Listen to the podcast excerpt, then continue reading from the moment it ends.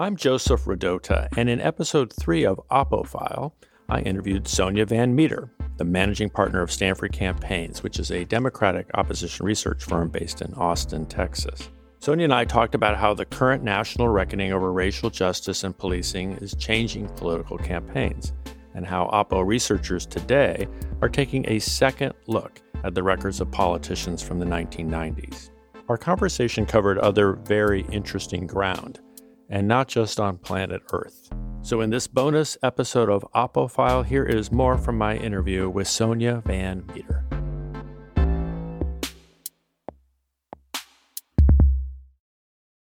You know, one of my favorite things about the industry that I'm in is that it has changed so much in the last 20 years. It used to be that hiring an opposition researcher was something that you barely whispered about. It was dirt digging, it was mudslinging, and that you were about to go negative in a really offensive, you know, morally reprehensible way. And now it is quite simply doing your homework before you launch part of the goal of the show is I want to meet new opposition researchers. Um, I've been out of the partisan opposition research world for a while, and you're in it. And so I'm excited to um, uh, hear your story about how you got into this field.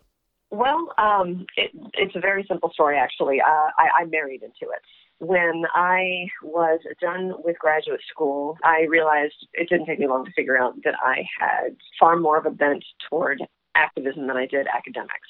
I really enjoyed my program. I was a, a sociology PhD candidate, but ultimately I didn't like the idea that I would spend the rest of my life writing papers that only other people in my field were going to read. You know, sociology was my undergrad degree. I really enjoyed everything that I learned about in, in that in that field, but I wanted to see it applied in the real world. And so, right about the time I was getting ready to leave Texas to go out to San Francisco and be a little bit closer to some family, I met my husband. It was uh, not at all what I expected, but he was a political consultant. Uh, you know, he ran the opposition research shop, Stanford Campaigns. He was the founder, in fact. And uh, I was looking for a new job anyway. And as insane as it sounded, I didn't have a lot of interest in marrying a man, becoming the stepmother to his children, and coming to work for him. That seemed like a, a really great way to doom your marriage right at the outset. But it turned out that we worked together very well. He wanted someone to come and run his company while he was, you know, the, the man behind the curtain, um, making all the magic happen.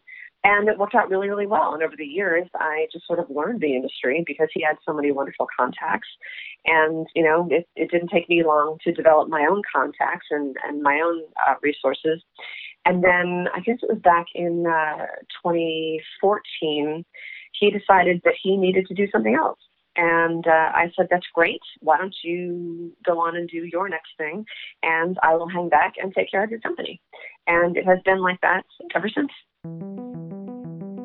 And as I was preparing for this episode, uh, which is about Willie Horton in 1988 and race and opposition research today, I saw your tweet about how some of the tough on crime records, know, votes, statements, etc., from candidates in the 1990s about race relations or policing are now really interesting to opposition researchers of both parties.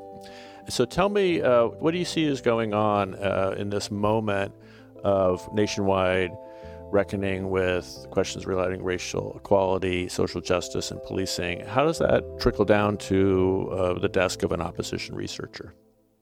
Well, the materials that we look up are very much the same as they've always been. You know, records that we can get from police departments um, and other, you know, publicly available sources, voting records, for example. These are the kind of things that we look at to make points about the candidates and why they're working for or against. So not much has changed in terms of the process. What has changed rather radically, especially in the last few months with Black Lives Matter bringing so much attention to the issues of police brutality, is uh, the light in which previous votes and previous statements are now held. One of the things the Democrats had to fight very hard for was to be taken seriously as law and order candidates. And so anytime there was an opportunity to vote responsibly, they thought in a way that indicated I am here for law and order, they would take advantage of that. The 1994 crime bill is, is an excellent example of, of that kind of voting. you know, that bill was sponsored by Joe Biden and signed by Bill Clinton, two of the most prominent Democrats in, in the last 20 years. And now all of a sudden, you know, those kind of votes and statements pertaining to those kind of votes are being viewed in a wildly different way because the issue of police brutality is finally becoming a national issue. What this means in terms of Republican Democrat relationships right now, in terms of advantage, is yet to be seen.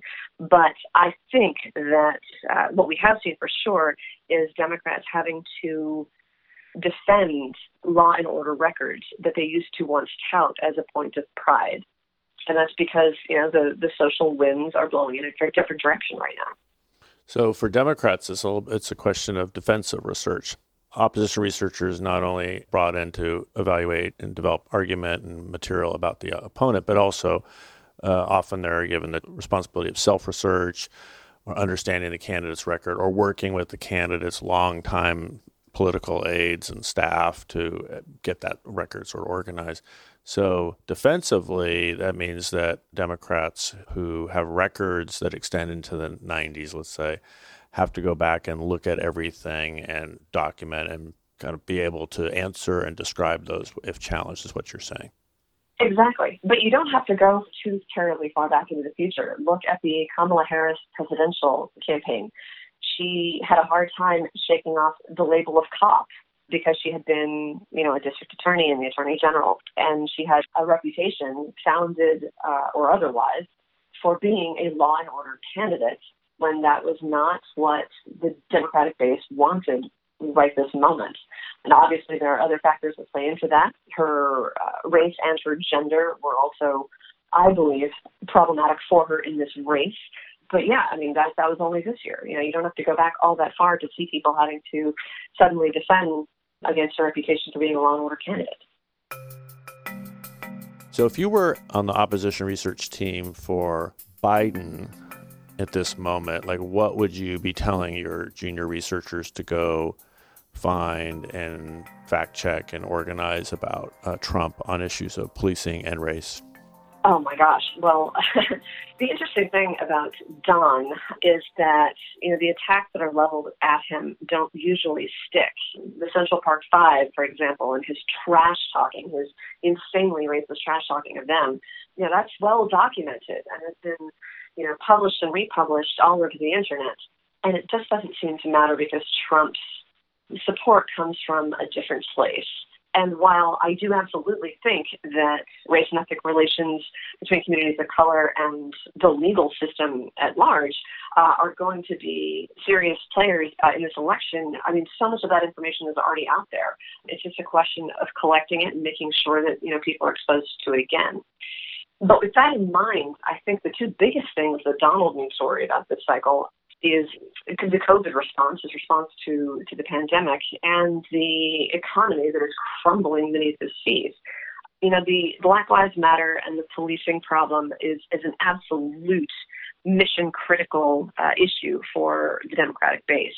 And we're starting to see it move voters closer to the center as well, and that is extraordinary. And I, I hope the momentum holds uh, for a million reasons not the least of which being that you know could potentially swing the election away from from Donald and, and put a new president in the White House. But you know the thing that is sort of universal is this pandemic. You know no one can escape it, and that is affecting communities of color at a higher rate uh, and a more devastating rate than um, white communities. And you know a crumbling economy you know affects absolutely everyone. There's there's no escaping that. So I mean in this case, yeah, it's just a question of of collecting the myriad times that Trump has said something racist into a live mic, particularly about famous cases. Again, the Central Park Five come to mind. And then making sure that uh, Joe Biden deploys that information responsibly. So, I, I, think you might be the only opposition researcher I've ever met who also wants to go to Mars. it is a it is a strange and very special distinction, isn't it? so tell me about uh, Sonia and space travel. Sonia and space travel. I guess it was back in 2012 or 2013. I was just, you know, messing around online and I saw a story about a Dutch clean energy entrepreneur who wanted to establish the first colony on Mars. And unlike, you know, NASA and ESA and other spacefaring organizations, they didn't require a ton of medical or technical training from their applicants. They just wanted to know if you were the kind of person who could handle spending the rest of your life in very, very confined quarters under a tense environment. As you might imagine, being a professional political consultant, particularly in the Trump era, I think that's a quality that certainly applies to me. And so I was very, very happy to apply, mostly just because I wanted to be a part of whatever very small zeitgeist uh, there would be surrounding the effort. And I think it just sort of happened that I ended up being selected one of 100 candidates uh, for potential colonization worldwide because of my political training. You know, I've worked with so many media consultants over the years who have, you know, just by accident, accidentally trained me on how to look good on camera. And since this entire effort was going to be funded by a reality style TV show, they thought that was a quality worth having. As far as I know, the organization is still out there trying to raise money, trying to make this happen. But uh, for the time being, I'm going to behave as though my life will end on this planet. So you're not going there to look for any any files. Nobody's running on Mars for anything, right? As far as I know, not yet. But rest assured, I'll be the first person there ready to turn that red planet blue.